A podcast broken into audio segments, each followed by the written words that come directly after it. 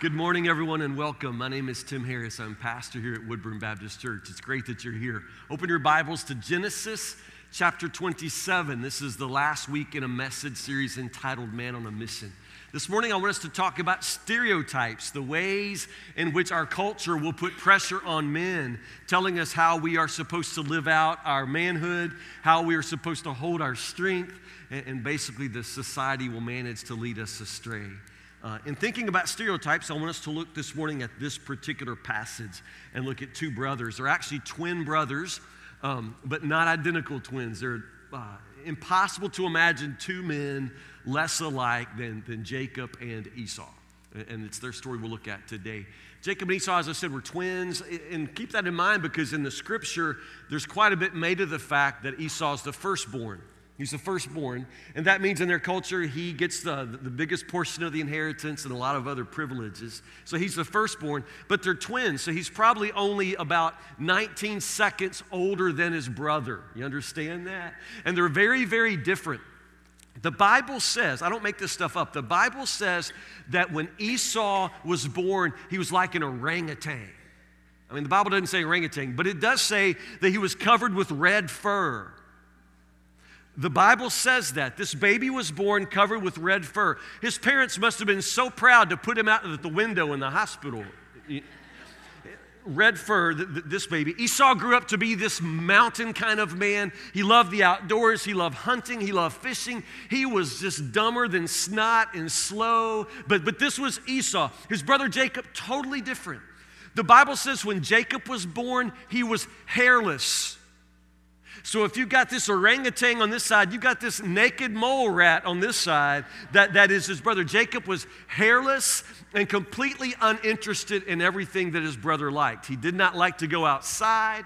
He was a mama's boy. I mean, seriously, read the Bible. He, he was a mama's boy. His favorite television show was Glee.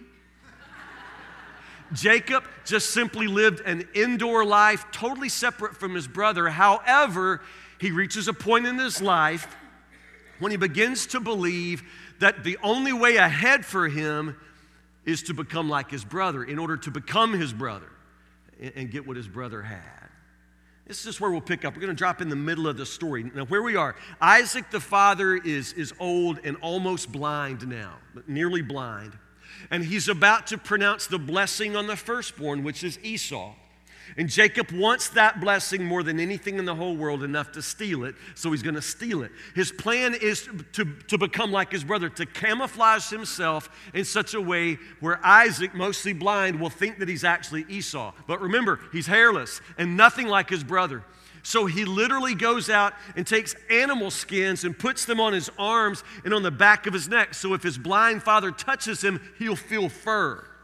You understand? And he puts on Esau's clothes so if his father smells him, he'll smell like the outdoors. And he goes out behind the barn and he just kills a goat out in the yard and brings it in the food that his father loves because he wants to pass himself off as his brother in order to get what his brother has coming to him. It will take Isaac years to understand that the only man he's ever meant to be is himself. But this is the story. Join with me. Chapter 27, Genesis. Verse 18 Jacob's taking the food to his father. Jacob took the food to his father and said, My father? Yes, my son, Isaac answered. Who are you, Esau or Jacob? Jacob replied, It's Esau, your firstborn son. I've done as you told me. Here is a wild game. Now sit up and eat it so you can give me your blessing. Isaac asked, How did you find it so quickly, my son? You remember he just got it out from behind the house. How did you find it so quickly, my son? The Lord your God put it in my path, Jacob replied. Then Isaac said to Jacob, Come closer so I can touch you and make sure that you really are Esau. So Jacob went closer to his father, and Isaac touched him. The, the voice is Jacob's, but the hands are Esau's, Isaac said. He didn't recognize Jacob because Jacob's hands felt hairy, just like Esau. So Isaac prepared to bless Jacob. But are you really my son, Esau? He asked. Yes, I am, Jacob replied. Isaac said, Now, my son, bring me the wild game. Let me eat it, and then I will give you my blessing. So Jacob took the food to his father, and Isaac ate it. He also drank the wine that Jacob served him. And then Isaac said to Jacob, Please come a little closer and kiss me, my son. So Jacob went over and kissed him. And, and when Isaac caught the smell of his clothes, he was finally convinced and he blessed his son. He said, Ah, the smell of my son is like the smell of the outdoors, which the Lord has blessed from the dew of heaven and the richness of the earth, may God always give you abundant harvest of grain and bountiful new wine. May many nations become your servants and may they bow down to you. May you be the master over your brothers, and may your mother's sons bow down to you. All who curse you will be cursed, and all who bless you will be blessed. And that's the way Jacob stole his father's blessing. I said that Jacob really didn't meet the stereotype of, of, of, of your average, your ideal man in his culture and not in his family. That those stereotypes are important and they're always a part of our culture. Let me take you back in time, way back in time to 1971. Brittany, if you can help me. Uh, I grew up in 1971 looking at something like this. Uh, this would be your ideal man, apparently, but because this is the uh, ad campaign that Philip Morris invested millions of dollars in in order to sell cigarettes. I'm not encouraging smoking, I'm just showing you Marlboro Man, okay? This is Marlboro Man. Understand, if they're going to spend that much money on, on a campaign like this, obviously they've researched and they believed in 1971 that this image, that this picture of a man would appeal to most men. You understand? Because they want men to look at this guy and say, Yes, that's like me. That's the man I want to be. Uh, I'm going to be just like him. Because if you think that, the assumption is you'll then want to smoke like he smokes. Understand? That's how the advertising works. So look at this man. Look at this ideal man of 1971. Notice that he's older. It's interesting. Because about 40 years ago, it was assumed that a man was at his peak, a man was in his prime at midlife. So he's an older man. He has wrinkles around his eyes. Notice that he's, he's, he's dressed for work. This is a man of action. This is a man who gets stuff done. This is a man who's taking a smoke break at the moment, but otherwise he'd be roping a steer, you know, or busting a bronco. This is Marlboro man. Notice how he's dressed for work. Notice how he's a man of action. Notice how he's outside. Yeah. 1971 probably the ideal man. But now, if, if everybody take a deep breath. I want to take you to December 2013. This is just last month. This is from another ad campaign. National ad campaign, multi million, this is not a joke, multi million dollar campaign. Uh, this was put out by the White House in order to sell the, the Affordable Health Care Act. Lots and lots of money spent in order to try to get men to sign up. So it's the same thing. 40 years later, the same thing. They want to engage men, and so they have come up with an image that they believe will appeal to the greatest number of men. So notice what you see. First off, you can't miss the fact that he's young. He's really young. If Marlboro Man was about maturity and experience, this is all about youth. It's just about being young. Now, if the Marlboro Man was dressed for action, What's this boy dressed for? Yeah, leisure. He ain't going to do nothing. I mean, never. He's not going outside. He's probably never left his mother's house ever. And it's not just that he's not dressed for action or work. What is he wearing? He's wearing his, his jammies. He's wearing a onesie. Zzz. He's wearing a onesie. Now, the only onesies that have ever been in my house were when we had a baby. My, my, my six month old son, when he was six months old, he wore a onesie. This guy's wearing a onesie and he's, he's drinking hot chocolate. You understand? This is, whether you like it or not, probably a pretty good representation of manhood in our day. The stereotypes are interesting, aren't they? I put them in front of you today because I want you to understand something. In, in, this story, anyway, Esau would be Marlboro man. You see that? Esau is Marlboro man, but Jacob is pajama boy. Seriously. Esau would be Marlboro man, and Jacob is pajama boy. Very, very different men, but both of them crave something from their father. That's the point of the story. Both sons, as different as they are, there's something at stake in this story, something that drives both of these men forward. And what it is, is this desire to get something from their father. They want his blessing. They want the father's approval. They want it enough to steal it. They want it more than anything in the world. Those boys want their father's blessing. And I would suggest to you, all boys do. They still do. There's nothing at all that's passed away about that relationship between sons and fathers. We need our dads and we look for something very important from them. Now, sir, I don't know what kind of father you had. I don't know if he was an absent father or if he was a dad that was always there. I don't know if he was a godly man. I know nothing about your father. All I know is he was the first man and will always be the most important man in your life. Very important and you look to him. You look to him in order to figure out what a man is. The boy growing up in his father's house, he's watching dad in order to figure out what a man does. And how does a man get around in the world? And what does it mean to be a man? And also, when am I a man? When do I pass over from being a boy to somehow being like you, Dad? It's the question that every son must get an answer to and we look to our Father for that. We need Father's approval. We need our Father to, to say to us, Yes, son, yes, you have what it takes. Yes, son, you measure up. I, I love you. I, am proud of you. You are a man just like me. Y- you are approved and you are accepted and you're loved. We need that from our Father. Jacob and Esau wanted it, and, and so do you. You look to your father in order to discover, to, to figure out what it is to be a man. And you need your father to answer that question for you. But unfortunately, most of us didn't get that from our father, and so therefore we don't offer it very well to our sons.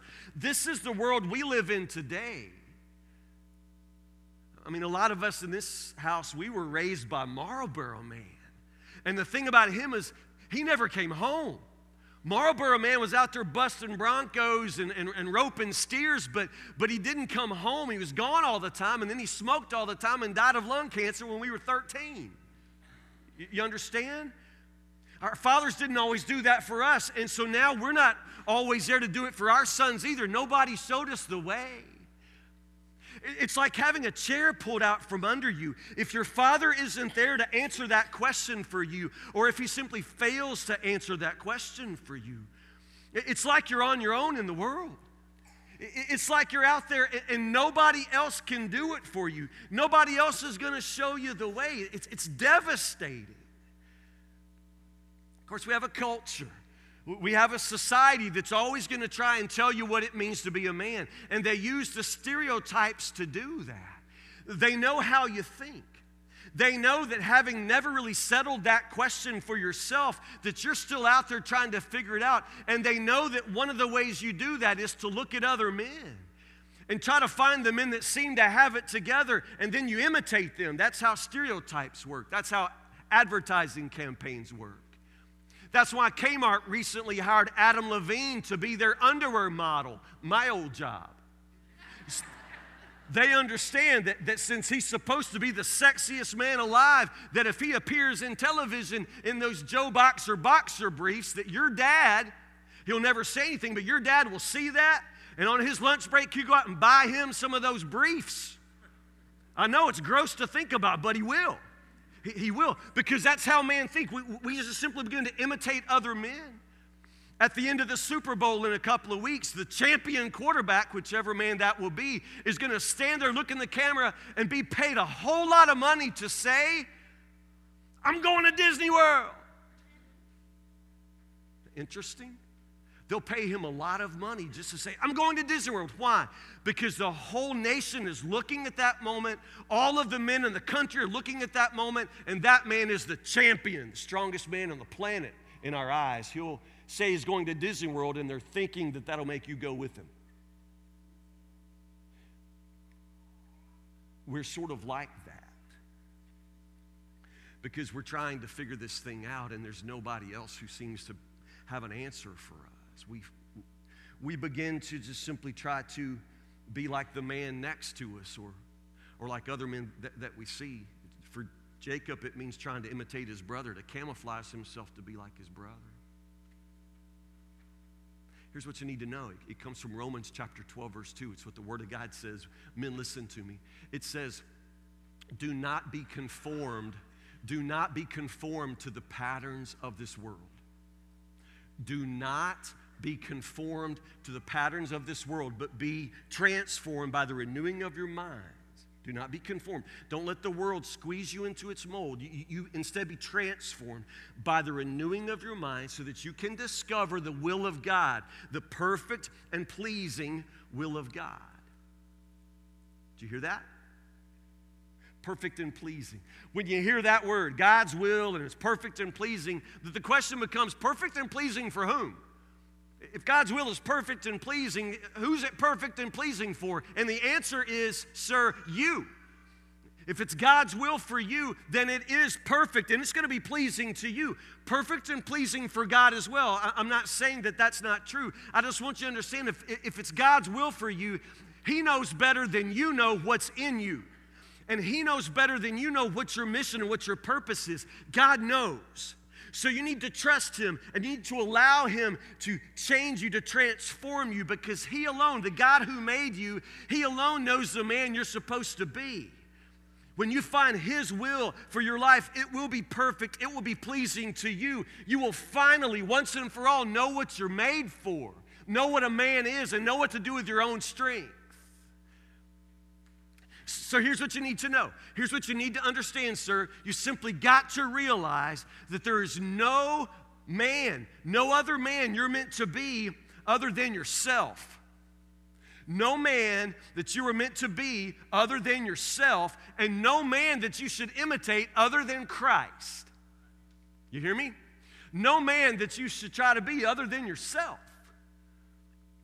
And I will stop right here and say, I love the men of this church. I am of all pastors so blessed, so blessed to be your pastor, so blessed to be your brother. You guys mean everything to me. And I think you embody this really, really well. If you've been around Woodburn long, surely by now you've recognized that this church is, is moved and motivated, just given life by the example and influence of some really incredible godly men. Not a lot of churches can say that. We can. These guys are great. Now, the thing about our guys is that most of our guys aren't trying to be anybody other than themselves. They gave that up a long time ago, and that's what makes them so full of life and so full of joy. They're not out there trying to prove anything or, or, or be somebody else, they're just themselves. Now, some of our guys do kind of fit the stereotype, and that's okay, that's fun. We got some really tough guys in this congregation. They're awesome, they're, they're, they're manly men. Been around long enough to, to meet a guy named Chip Willingham around here. Y'all know Chip Willingham? He's an awesome man, he's a manly man. Chip Willingham, a couple of weeks ago, went out and killed an elk.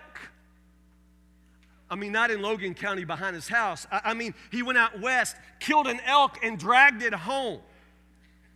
Currently, he's having the elk mounted the piece of wood that the elk head is going to be on is going to be bigger than their dining room table. I can't wait. Can you imagine? He killed an elk. That's awesome. But you know, the most impressive story about Chip Willingham is a story about the day he went to get a beehive. He does this all the time, he keeps bees. And in my book, a man who keeps bees is the manliest man of all. I'm telling you. So Chip was going to get this beehive. And he said that there were some kids watching him, and he went over to get the beehive, and some of the bees started swarming, and they went up his pants. Bees went up his breeches. I said, Chip, what did you do? He said, I didn't do nothing. I didn't want to scare those kids.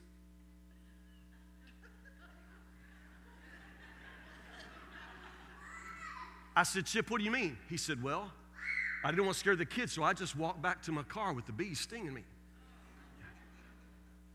Now I'm telling you, that's a man right there.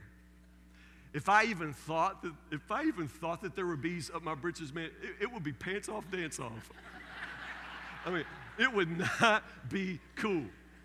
I can't imagine. I mean, bees are stinging his business, and he's just walking to the car, you know, not wanting to scare the kids. I cannot believe that. Awesome. Tim Cornell, one of the men in our church, used to work for the electric company. I was talking to him last night. He was telling me the story about when he was electrocuted. This man was working on the lines, and all of the power that, that, would, that would serve our whole city went through his body. And it nearly killed him. It would have killed an ordinary man, but Tim Cornell is not an ordinary man. He took the electricity. I mean, and he nearly died, but the Lord rescued him. It's a great story. But do you understand, this man survived that. He can tell you the story. He had so much power surging through his body, it should have killed him. He's walking around today. The cool thing is, if you shake his hand, it'll, it'll charge your iPhone. he is an amazing, amazing, manly man. But, but now we got other guys too. I'm saying those are kind of the stereotypical tough guys, but we got other guys too. First off, we got like Stacy Hunt and Tracy Esters and Kelly Holman, men with ladies' names. But still awesome guys. You would be very mistaken to underestimate their masculine majesty. You, see, you can't just go by a name. We got Tim Onan right there. Tim Onan is a tough guy, really tough guy, who also went to cooking school to become a chef like Chef Boyardee, like Orville Redenbacher. Uh, uh all, all the, I mean, he's a chef, he cooks. Now, you'd be tempted to go up to him and say, Boy, don't you know that, that men don't cook? But he's from Mississippi. He'd tear your head off and spit down your neck. He's a tough man, but he cooks. Next church potluck, he may bring vichyssoise for everybody or whatever chefs make. Do you understand how awesome that is? Y'all know Rick Ripke? Rick Ripke is this giant man in our church who comes from Minnesota. Up there, he's known as the vanilla gorilla. He's huge. But Rick really doesn't fit any of the male stereotypes. He's a great man. The other Sunday, I walked up to him and he was wearing this scarf, like, like a scarf. And I said, Rick, man, you're wearing a lady scarf? And he hit me with his purse. because Rick Ripke actually carries a purse. No, seriously, he does. And I said, Rick, you wearing a lady scarf? He said, No. William Mayhaw knitted this for me. now, William Mayhaw is a man in our church, and he knits. He has nearly tobogganized the entire congregation. He will knit you a hat. Today, he walked in wearing a scarf. I said, William, I like that scarf. He said, Do you like it a lot? You can have it. I said this morning, the first man that likes this scarf a lot, I'm going to give it to him. I'm telling you, he knitted a camouflage scarf with a matching toboggan. Isn't that awesome? Now, you may be tempted to say, William Mayhaw, men don't knit. Men aren't supposed to knit. I hope you won't tell him before he finishes knitting my onesie. You understand?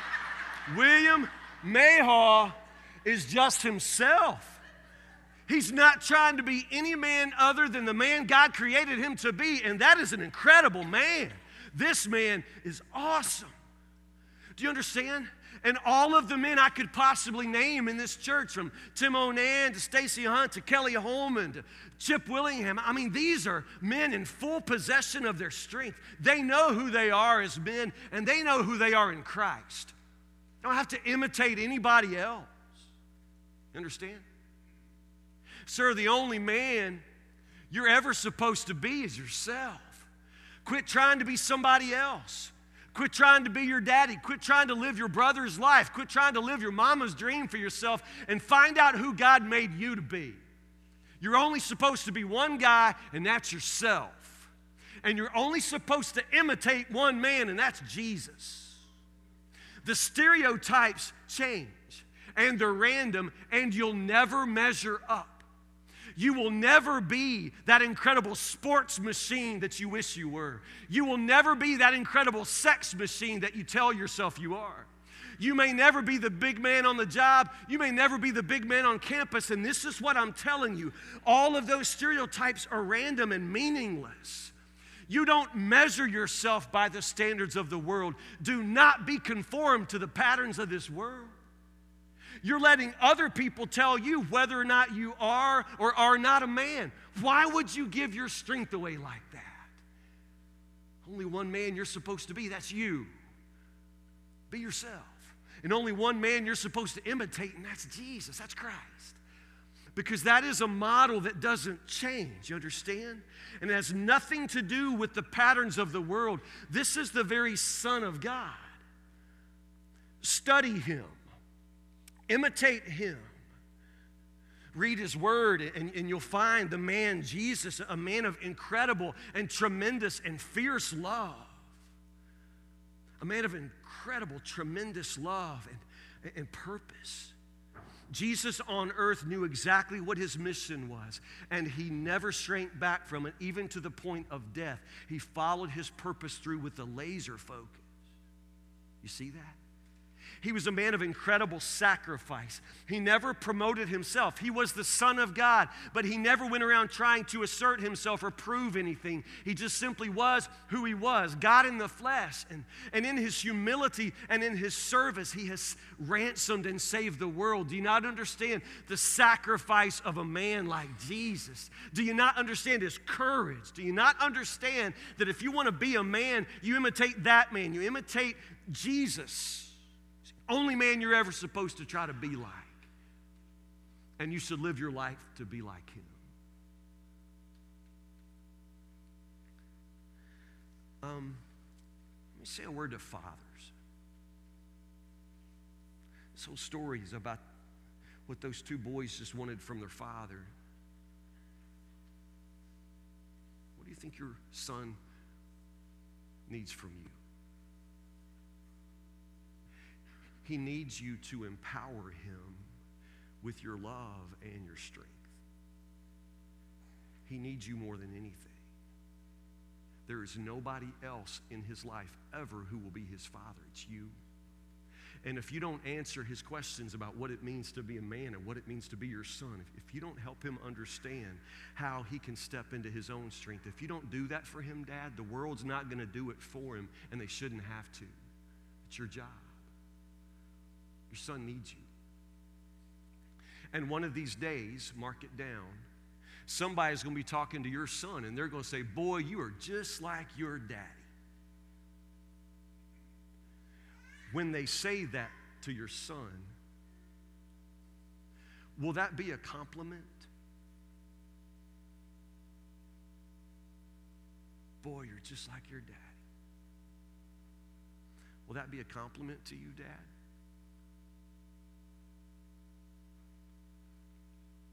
The more like Christ you are. And the more like Christ your son becomes because of your influence.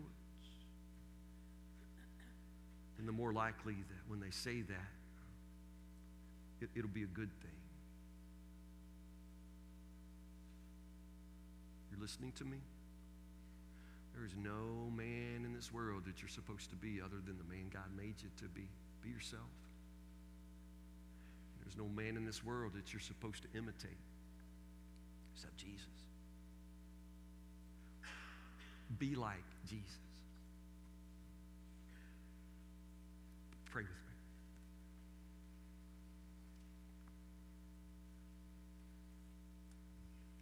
God, as men, you know how we always measure ourselves. We like to compete.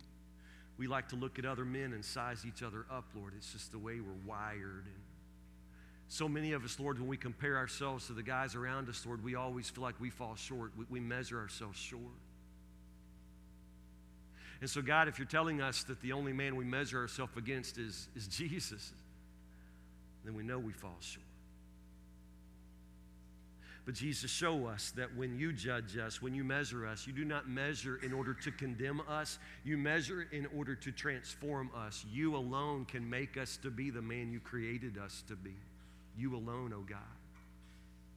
So teach us how to surrender.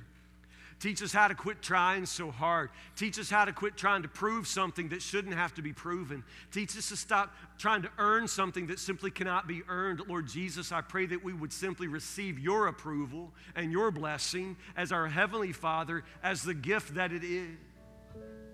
Lord, already you love us, and already you accept us just like we are. So, Lord God, I pray that we would find ourselves strengthened and find ourselves encouraged and find our strength and our manhood, Lord Jesus, in you, oh God. I pray for men and boys in this house today. So many, Lord, who haven't really yet figured out how to be comfortable with the man that lives in their skin. Pray, Lord Jesus, that you would show them the way. And Lord, so many of us as fathers, we just simply don't want to do to our sons what was done to us. We, we don't want to neglect to do what our fathers neglected to do for us, Lord, but we just don't know how.